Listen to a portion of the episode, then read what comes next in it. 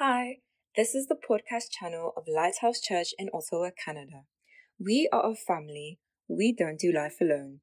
We are about the one, each and every one. Thank you so much for tuning in today. Our hope and prayer is always for life change. Here is today's message. Be blessed as you listen. John chapter number 4 is where we want to start our conversation today. I'm reading from New Living Translation of the Bible, John 4, from verse number 19. Say, today this word is going to bless me. It's going to bless me. Not only that, this word is going to transform me. Say that to yourself. This word is going to transform me. The objective is not just for you to be blessed, but for you to be changed, for all of us to be changed. Amen. I'm going to read John chapter 4. I'm going to read from verse 19. I'll read all the way to 24. NLT. The Bible says, Sir, capital S, Sir, the woman said, you must be a prophet. So tell me, why is it that you Jews insist that Jerusalem is the only place of worship, while we Samaritans claim it is here at Mount Gerizim, where our ancestors worshipped? So a woman is asking Jesus a question. Why is it that the Jews say that the only place of worship is Jerusalem, whereas the Samaritans do it somewhere else? And Jesus replied her and says, believe me, trust me, dear woman, the time is coming when it will no longer matter whether you worship the Father on this mountain or in Jerusalem. It will not matter very soon. You Samaritans know very little about the one you worship, while we Jews know all about him. For salvation comes through the Jews, but the time is coming. The time is coming. Indeed, it's here now when true worshippers will worship the Father in spirit and in truth. The Father is looking for those who will worship him that way, for God is spirit. So those who worship him must worship him in spirit and in truth. Verse 23, I'll read it again. But the time is coming. Indeed, it's here now, when true worshippers will worship the Father in spirit and in truth. The Father is looking for those who will worship him that way. What's that way? In spirit and in truth. For God is spirit. So those who worship him must worship in spirit and in truth. Amen. The first question I have for us today, right off the bat, before I go into depth of the conversation, is how is your worship life? How is your worship life?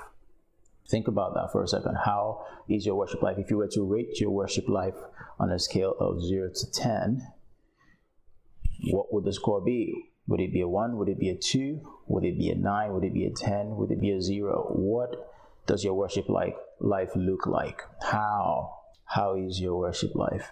Amazing conversation. I go right into the text today, okay? I'll circle back later. All right, just stay with me.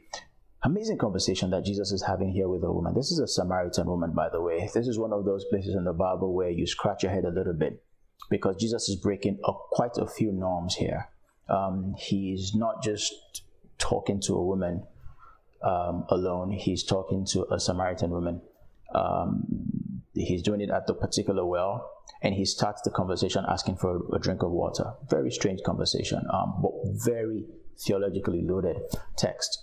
But we get to a point in the place where Jesus and this woman are talking, and they start talking about worship, because the woman asks a question about worship and says, why is it that you Jews say that we have to go to Jerusalem to worship, when our fathers say we can worship here? And Jesus starts to say, well, the most important thing, first and foremost, is that you people, you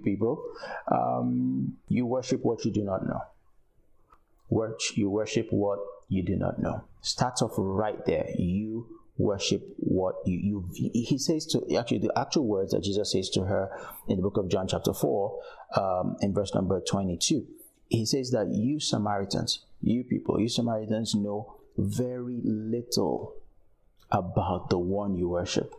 That is a loaded statement, because you would think that if you were going to worship something or someone, the first thing would be that you know quite a bit about what you worship, because worship is so significant. Worship is something, it's not something to be taken lightly. So he says, look, you worship, but you know so little, just a little bit about the one who you worship, while we Jews know all about him.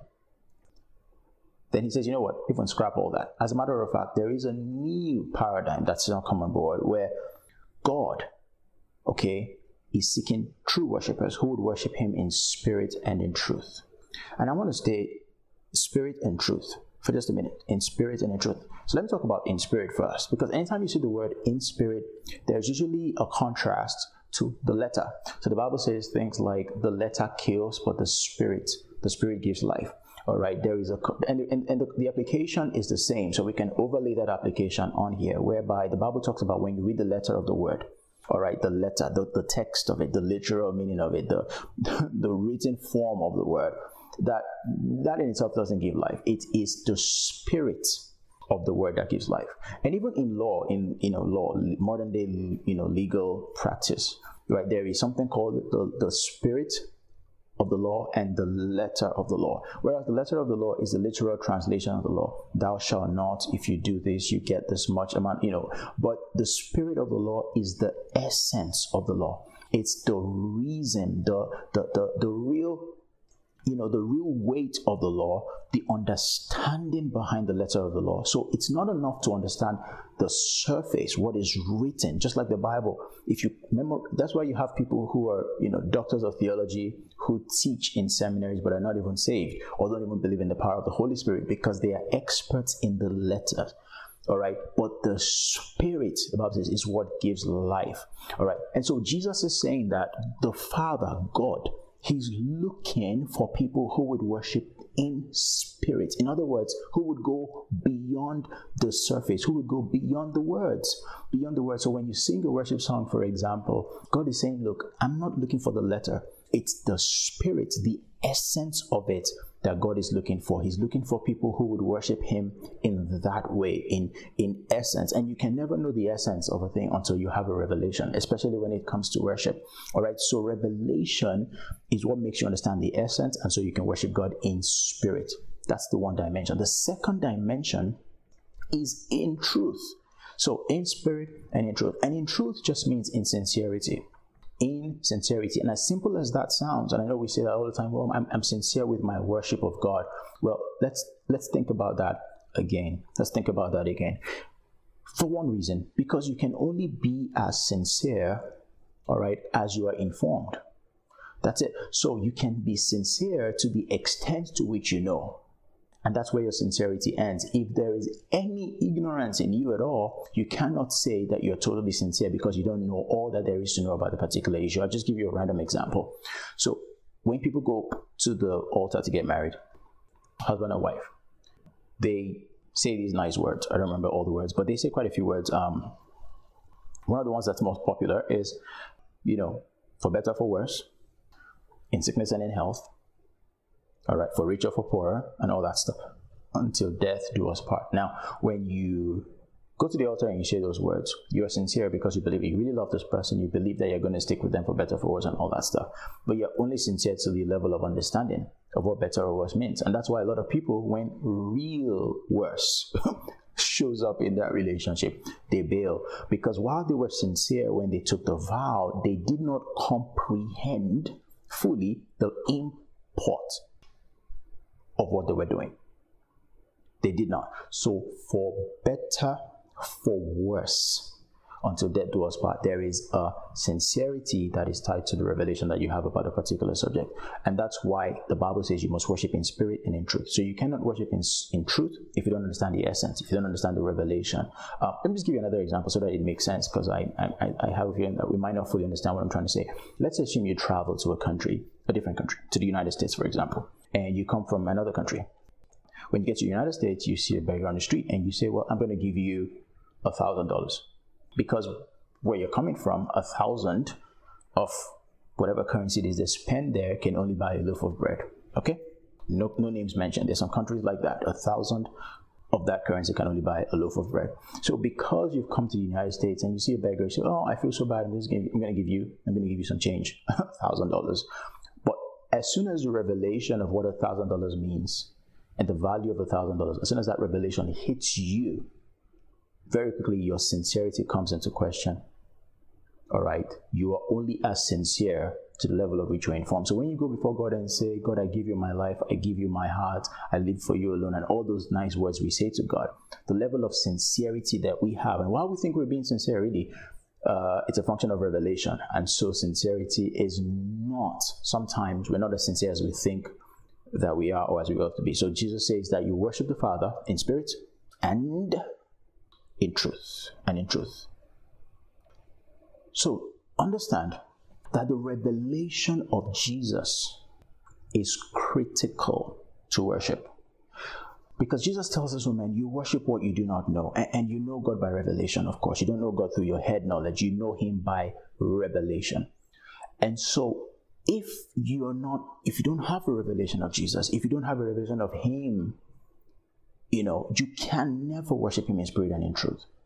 Because it's a revelation that allows you to worship him in spirit, which is in essence, and it's the spirit part that helps you to worship him in truth, because you have a grasp, so you can be sincere about the words that you say. So you need to have revelation. Because, as a matter of fact, this is one thing I've come to learn from the Bible, and just my short walk with God, is that once you have a revelation of Jesus, and I'm not saying you see him physically, all right, you can have a very good revelation of Jesus from the Bible. As a matter of fact, the book of Revelation is an amazing book to read. And I know it's one of the least favorite books that we have in the Bible. After Leviticus, the book we run away from the most is the book of Revelation, because it is a very weird book. But if you're looking for Jesus in Revelation, that's a fantastic book to read. Whenever Jesus is revealed, the natural response of anything that Jesus is revealed to is worship. I say that again. Whenever Jesus is revealed, the natural response, it's like stimulus. The response that you have as a human being when exposed to the essence of God by revelation is worship. That's why the entire host of heaven is in constant worship of God. It's not because they have no choice, even though technically, they do have a choice, by the way, because spirits have a will. I can't go into all that technicality. Spirits do have a will, by the way, all right? But they are compelled by the revelation of Jesus that they find. If you ever saw Jesus, if you ever saw a revelation of him and catch a revelation of him, your natural response will be to worship. So let me give you an example. When a tree, when there's breeze blowing and the leaves of a tree start to shake, as a matter of fact, the Bible tells us that the trees worship and the stones worship and the forest worship and all that. You find that in Psalm 148, I believe. You also find it in 1 Chronicles, all right? Now, the leaves of that tree are worshiping God. Why? Because they are responding to the breeze, which is an element of God, so nature, right? But it's natural. It's a natural response that when breeze is blowing, the leaves would respond. And that is an element of worship. Stay with me, okay? Don't lose me. However, you can come to the stem of that tree or to hold a branch of that same tree, and you shake it. You give it a good shake, and all the leaves start to shake. Now, that's not worship, because it's not a response to God. It's forced. And I couldn't get this picture out of my mind all week, because the feeling I get is that God is saying to us that the worship that we offer when we come before him, in all our elaborate worship with the best of instruments and the best of voices, and even with haze and smoke these days and lights and all that other stuff, it's almost like we're shaking the tree. It's like we're trying to create a feeling. We're trying to make something happen. It's not flowing naturally, all right, from a place of revelation. It's not flowing as a natural response to a revelation of God. So what I want us to do really is to go from a place where we stop shaking the tree to a place where we naturally our response flows from a place of revelation. That will be acceptable worship to God. The Bible says that God is looking. Jesus, pay attention. Jesus says to us that the Father, he is looking. He is searching. He's put his spotlight upon the earth, and he's looking to find worship in spirit and in truth. I believe Jesus. If Jesus says the Father is looking, I believe him, that God is looking. So the title of my talk, my conversation, just sharing my heart with us this morning is God is looking. God is looking. God is looking. He's searching, all right, with his binoculars, not that he needs one, to just find worship in spirit and in truth. There are a group of people that the Bible says God is looking for. God is looking for a righteous man. The Bible says the eyes of the Lord go to and fro the earth to show himself strong on the behalf of one righteous person. All right? All right, God is looking for faith in the earth. The Bible says when the Lord comes, would he find faith like this upon the earth? He's looking for intercessors. I sought for a man to stand in the gap. But God is also looking for worshipers, people who worship in spirit and in truth. And in truth, because really, like I said, when God looks at us, he excavates the worship. He excavates everything that we offer to him, and he's trying to get to the root of it. And he's looking to see, would I find spirit and truth at the root of this worship? That's what God is doing. God is looking. He is searching. God is searching.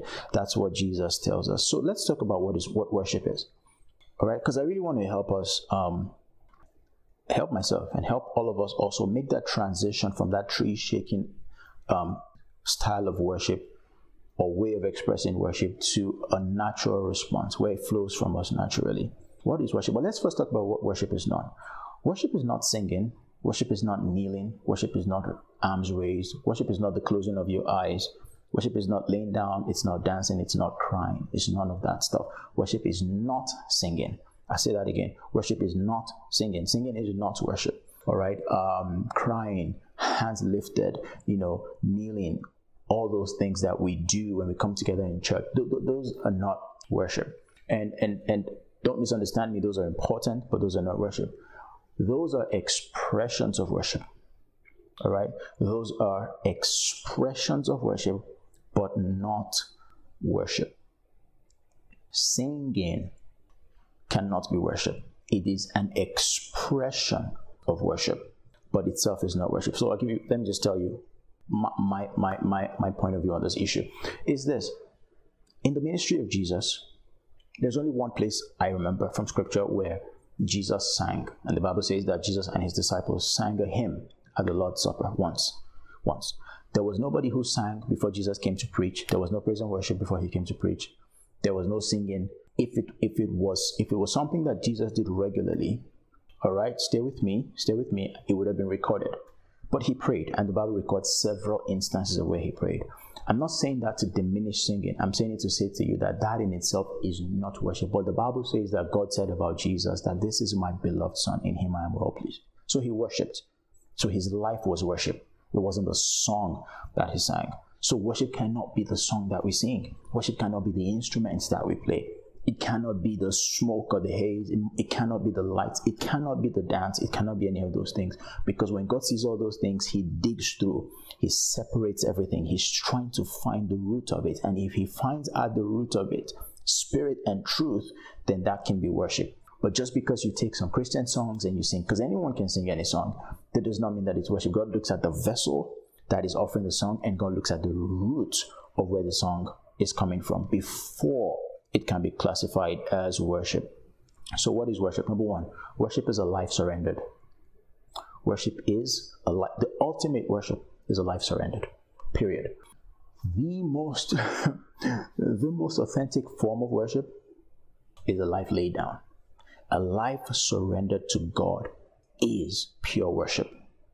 I'll say that again. A life that is surrendered to God is pure worship. Don't ever think that God has an expectation of us that is short of a life laid down. Don't ever think that. Any gospel that tells you that God does not expect you to lay down your life, anything short of that, is a lie. It's not the true gospel of Jesus. The Bible is abundantly clear that the gospel of Jesus is that let anyone who would follow me, let him deny himself, let him take up his cross, and let him follow me. You cannot be following Jesus if you haven't denied self and if you haven't taken up your cross.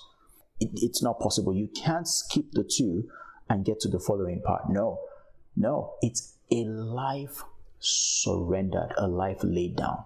When God sees a life laid down, there is an aroma that comes to him. There is a sense that comes to him that is better than the most skilled instruments that is better than the best voices, that person 10 times over is worshiping God better than someone who sings and cries and vibrates and, sings the roof off. No. God is looking first at the vessel. Is this a life that is surrendered to me? And that was what Jesus had, really.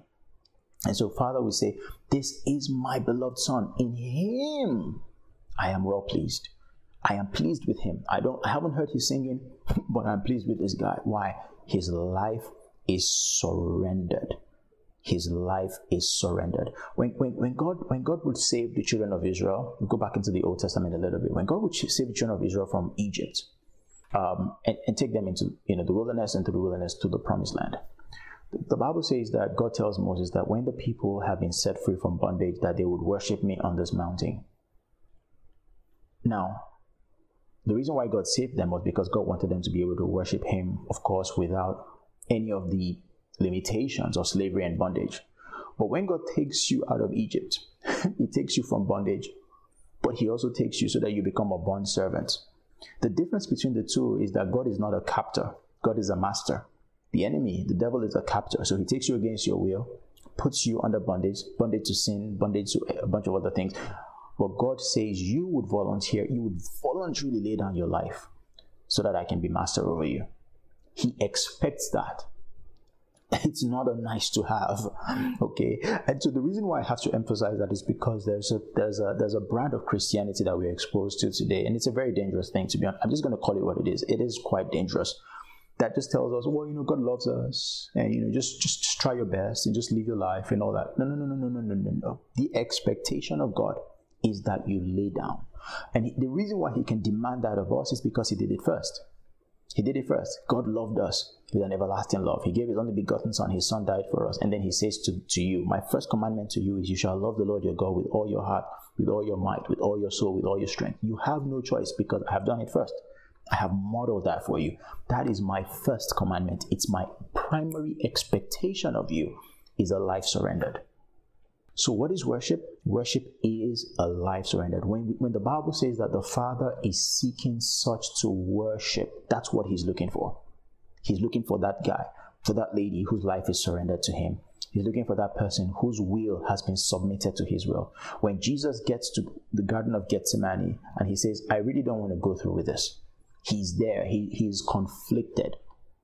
He is conflicted, majorly conflicted. The Bible says he's distressed. He's in agony of spirit. And he says, Father, if it's possible, let this cup pass me by. But nevertheless, not my will, but your will. That is what God is looking for. That's worship. The moments where you have a conflict between your will and the will of God, and you let your own will die so that the will of God can take preeminence. That's worship. God is looking for that. That's what he's looking for.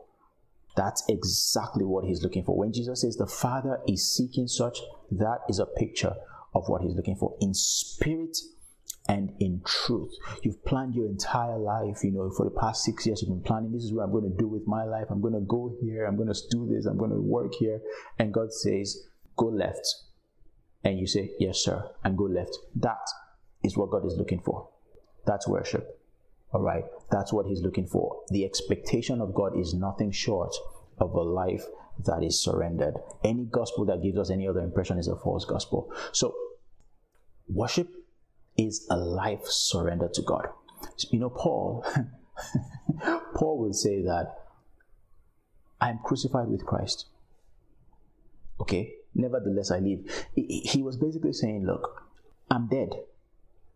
All that I have and all that I am is in Jesus. If anything in me does not conform to his will or his agenda, let it leave me in an instant. That is worship. That's what God is looking for. He's looking for a life that is completely surrendered to him. What is worship? Number 2, worship is obedience. The very famous scripture in 1 Samuel 15 and verse 22, where Samuel educates Saul and says to him, obedience is better than sacrifice. Sacrifice was a form of worship in the Old Testament, by the way. And he says, look, do you think that God is interested Read 1 Samuel chapter 15 from verse 15 onwards till about verse 22. Do you think God is interested in your sacrifice? Because Saul had disobeyed God and he tried to sacrifice and all that. And God, Samuel said, listen, this was a profound lesson in worship. He says, look, God is more interested in your obedience than in your sacrifice. I love the way the NLT puts it. I'm just going to read it from the NLT for a second. It says this.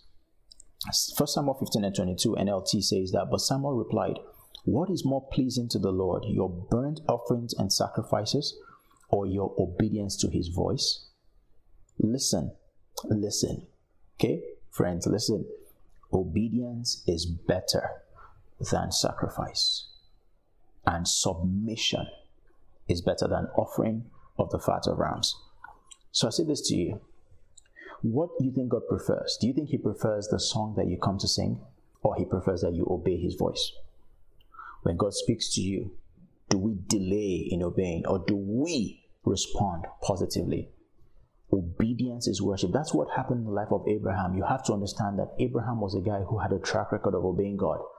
The Bible says in Genesis chapter 12, God said to Abraham, Abraham, get thee out of your father's house, leave to a land that I would show you. Abraham stands up and he starts to go. He obeyed God. God tells him in Genesis 21, take your son Isaac, your only son Isaac, whom you love, and go and sacrifice him on a mountain that I would show you. The Bible says Abraham rose early in the morning to go do that. Some of you are like, I would never do that. Well, guess what? The expectation of God is obedience. That's it. Don't forget that God is a king. I think we forget this a lot of times. God is not a president. He's a king. He's a king. Kings are not Democrats. And I know it's not socially acceptable and politically correct to say God is a ruler. He is a ruler, fam. He's not seeking your views. That's why God doesn't come and say, okay, let's talk. Let's consider, what would you like to do next week or next year with your life? So I can, let's just say, this is what I had in mind, but if that's what you want, go ahead. No. He has a will. And our blessing is in alignment with his will. All right. That is worship. When Abraham goes on to sacrifice his son, he gets to a point. This is Genesis 22, probably in verse 5. I think the Bible says, Abraham says to his servants, wait here. I and the boy, Isaac, would go forward and worship. He considered it worship that he was going to obey God. Worship is obedience. Worship is a life surrendered. Worship is obedience. That's what God is looking for. What's the third thing? Worship is sacrifice. The cost you incur for the sake of the Lord is worship. It's more valuable to God than the words we utter. Yeah. Sacrifice. The price you have paid to follow Jesus is worship. The price you pay daily to follow Jesus is worship. I know Jesus has paid the price for us. He's the ultimate sacrifice, and that's why we are acceptable to God and we're able to come before God. That's true. But just the same way Jesus is our righteousness and we have to walk in righteousness, is the same way Jesus is our sacrifice and we have to walk sacrificially. Because following Jesus would cost you something. Following the Lord would cost you something. So what have you laid down for the sake of the gospel? And don't forget, Jesus says that, look, no one takes my life from me. I have the power to lay down. I do it, or I sacrifice my life of my own accord. What have you laid down for the sake of the gospel? That is what God is looking for. I've had, my privilege as pastor, and I've had, the opportunity to sit with people. Young people come to me, and I'll be a shoulder for their tear, for them when they're crying. I've had to break up with my boyfriend because I just want to be, I want to serve the Lord. I want to do the right thing. That's worship. God would honor that person. When you show up before God, before you say a word, before you start to sing a song, before you start doing it, God already has accepted you because of the sacrifice you paid. Understand that. It's sacrifice. God is looking for that. When we go before God, God looks at us and he sees Jesus. Definitely, the sacrifice of Jesus makes us approach God. But God also, the Bible says God is not mocked. Whatsoever a man sows, he would reap. So God also has a scale of measuring our faithfulness, measuring the cost that we have paid. All right? Like the disciples of Jesus. Look at them. Jesus met a guy who was on his job, and he says, follow me. And he drops everything and follows him. That's a sacrifice. That is worship. God is looking for those kind of people. God is looking for those kind of people. What else? The fourth thing, worship is focus and priority. Worship is focus and priority. You have to, and this is how focus looks like to me. The only thing you see is God. Stay with me. I know you're like, whoa, that's just being a fanatic. No, hold on. The only thing you see is God, and you see everything else through that filter of God. That's the focus you have. He's the lens through which you see everything. He's the one you see first, then you see everything. He's the one you see first, then you see your children. He's the one you see first, then you see your spouse. He's the one you see first, then you see your career. He's the one you see first, then you see your hobbies. He's the one you see first, you see everything else that you pursue. He is first. Focus him first. First him. To that person, that's worship. And God is looking for those people. So God is looking for a life surrendered. God is looking for people who will walk in total obedience to him. God is looking for people who would live a sacrificial life for the sake of the kingdom. God is looking for people who would focus solely upon him, their priority. And that's why the hosts of heaven are in constant worship, because all they see is God. If you see God in everything, you would always worship. Out of you would flow worship. You know, sometimes you go before God, and let's just keep it real. Sometimes you go before God and you want to worship. And the first 10 minutes, you're like one eye open, you're trying to figure it out. You're thinking about what you ate last night. You're thinking about some homework you haven't done. You're thinking about something that you left, you know. You're struggling. You're struggling to connect. Maybe after 10 minutes, 15 minutes, if you're even able to stay that long in God's presence before you walk out, then you plug in. All right? But God is saying that if your life is surrendered, if you can obey, if you can live a life of sacrifice, if your focus is me, worship will pour out of you naturally. Like that tree, remember I said? Your natural response will be worship. You'll be going about your business and your heart is connected to God. It doesn't even matter whether you sing or not. Singing is just an icing on the cake. Singing is an aid, by the way. Music is an aid to help you connect in adoration, to focus your adoration on God. Jesus didn't need any aid because his heart was so quick to connect. The moment he stands before God, he's enveloped by the glory of God. And that's what we all have to feel like and be like, is that the moment I step before God in prayer and appear before God, he's so pleased with me, with my life, my worship, which is the essence of my being, is so acceptable to him that he just unleashes his glory. He just pours out his glory on me, and I'm able to be there and bask in his glory for days or for hours or whatever amount of time, as opposed to going there struggling, trying to shake the tree, make up some mechanical act of worship. And God is saying, listen, it's not that serious. First deal with the root of the issue. All right, God excavates. He's getting to the source. He sees he's going to the roots of the issue. At the roots, if he finds spirit and truth, then it's acceptable to him. So, when the Bible says, because what does this got to do with David? Stay here. In the book of Acts chapter 13 and verse 22. Don't forget, God is looking. God is looking. Acts chapter 13 and verse 22. The Bible says that, and when he removed him, he raised up for them David as king, to whom also he gave testimony and said, what did God say about David? I have found David. I have found him, because God is looking. He's been looking since the beginning of time. I have found David, the son of Jesse. He's a man after my own heart. He will do all my will. I have found a worshiper. I have found. The Bible says in Psalms 89 verse 20, again, God is speaking and he says, I have found my servant David. I have found him. So God, who is a looking God, who is searching, will he find you? Will he say about you, I have found my son. I have found him. He's different from all the others. He says, I have found David, the son of Jesse. He's a man after my heart. He will do all my will. The worship of David primarily was not in his songs. Those songs came from the place of worship, came from the essence, the spirit, and the truth of it. so he could sing all those songs and pen all those beautiful psalms and all that. But those right there were not the essence. If anybody else had written those psalms and hadn't had the life that David had, they would have meant nothing to God. I have found David. Will God find you? Will God find you? When David refused to kill Saul, that was worship. That's what God was looking for. Your will, God, not my will. When David would bring the ark back to Jerusalem, yeah, that's what God was looking for. Someone who would prioritize God and focus on God. That was worship.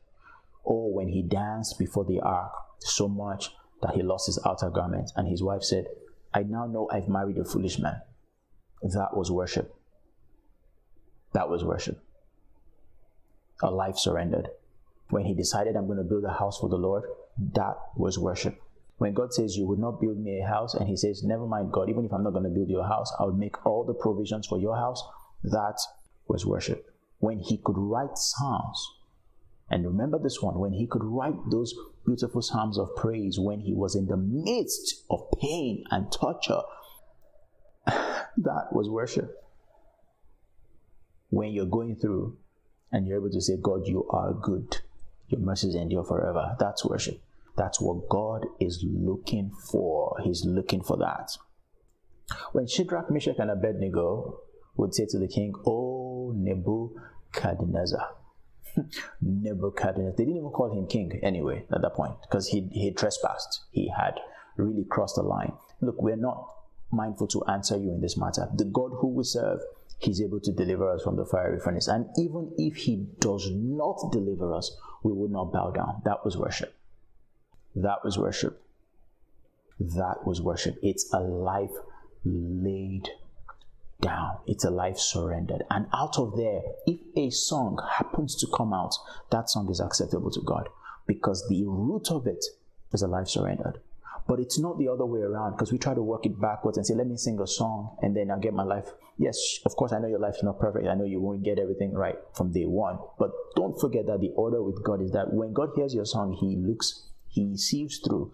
He's not rating voice. He sees through and he's looking for the root of it. And if at the root of it, he finds disobedience, he finds a life that is not surrendered, a life that is still clashing with his will, and a person who has not laid down.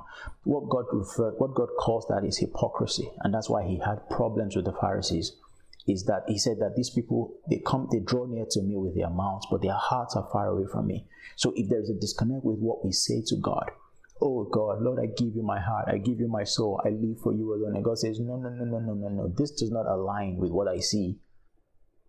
That's called hypocrisy. There is a revelation of God that we catch that makes our worship meaningful. And it's only songs we sing, we don't even know what they mean. And so we think we're worshiping, but we just like the music. So take a song like What a Beautiful Name It Is, for example. Now, what does it mean to have a beautiful name? Just think about that. What does it mean to have a beautiful name? Is it the sound of the name? Jesus, is that a beautiful name? Does that sound beautiful? What makes a name beautiful? So if the revelation of a beautiful name has not even hit your heart, and we keep singing, what a beautiful name it is, what a beautiful... God is like, you don't even know what you're singing, because that cannot be in spirit and in truth. So even if it's only one song that you sing your whole life, but the revelation behind the words, the spirit, not the letter, the spirit... Okay, you've caught that essence. That becomes worship in spirit and in truth. So let's look at Jesus, because what we are called to be is followers of Jesus. All right? The Bible tells us, go into all the world, make disciples of one. So we're disciples of Jesus. That's what we are. Disciples of Jesus. So read about Jesus, number one, him and his life. If we're called to be followers of him and to grow, the Bible says, into the image of the Christ, look at his life. How did he live his life? Completely surrendered to the will of God. He did nothing except by the leading of God. That was worship. And forget about him. What about his disciples? Think about how Jesus called his disciples and think about the expectation he had of his disciples, because we are disciples of Jesus. So put ourselves in the shoes of Peter. Think about it. For example, Peter and his homies had just caught fish. A ton of fish. A breakthrough. That's what you call a breakthrough. That's what some of us have been praying through, praying for years. I want a breakthrough. He gets the biggest breakthrough of his fishing career. And Jesus says, follow me. I will make you fishers of men. And he drops that and follows Jesus. That's the expectation of God. I'm not saying God is going to call you every time you just had a breakthrough and say, leave it alone and come follow me. I'm not saying God is not going to make you suffer or anything. No. But I'm saying if he does call you, when it's least convenient, would you follow? That was his expectation. He meets Matthew and says, follow me. He abandons his job, he stands up and he follows Jesus. He meets a particular guy and he says to him, follow me. The guy says, look, let me go and bury my father. And Jesus says to him, let the dead bury the dead. You follow me now. Can you imagine that? A life surrendered. Whatever he says to you to do, do it. A life surrendered. As we grow, let's never forget that God's expectation of us is nothing short of a life laid down. Anything else would be a lie. Anything else would be untrue. And our worship is our life. It's the laying down of our life. And say, God, this is me. You have it all. Whatever you tell me to do, I'll do it. Wherever you want me to go, I'll go. Whatever you tell me not to do, I will not do it. And when I find myself in a place of conflict, I would always yield to your will above mine. That is worship, and that is exactly what God is looking for. Like I said, I just want to speak from my heart. We need to get this because this is how we grow. One of our missions is to help us grow in God. Grow in God. Okay? Let's not be hypocritical worshipers. We come before God and we start shaking the tree and we start to work up emotions to feel like, oh, okay, I really felt the worship today. It was so good. But everything we've said in the worship session is completely disconnected from how we live. That cannot be right. God is looking for those who would worship him in spirit and in truth. Bow your heads with me. Thanks again for listening. To hear more messages like this one, make sure you subscribe to our podcast channel. If you want to be a blessing to others, share the message. To stay connected, download our app and follow us on Instagram at Lighthouse Church Ottawa. We love you.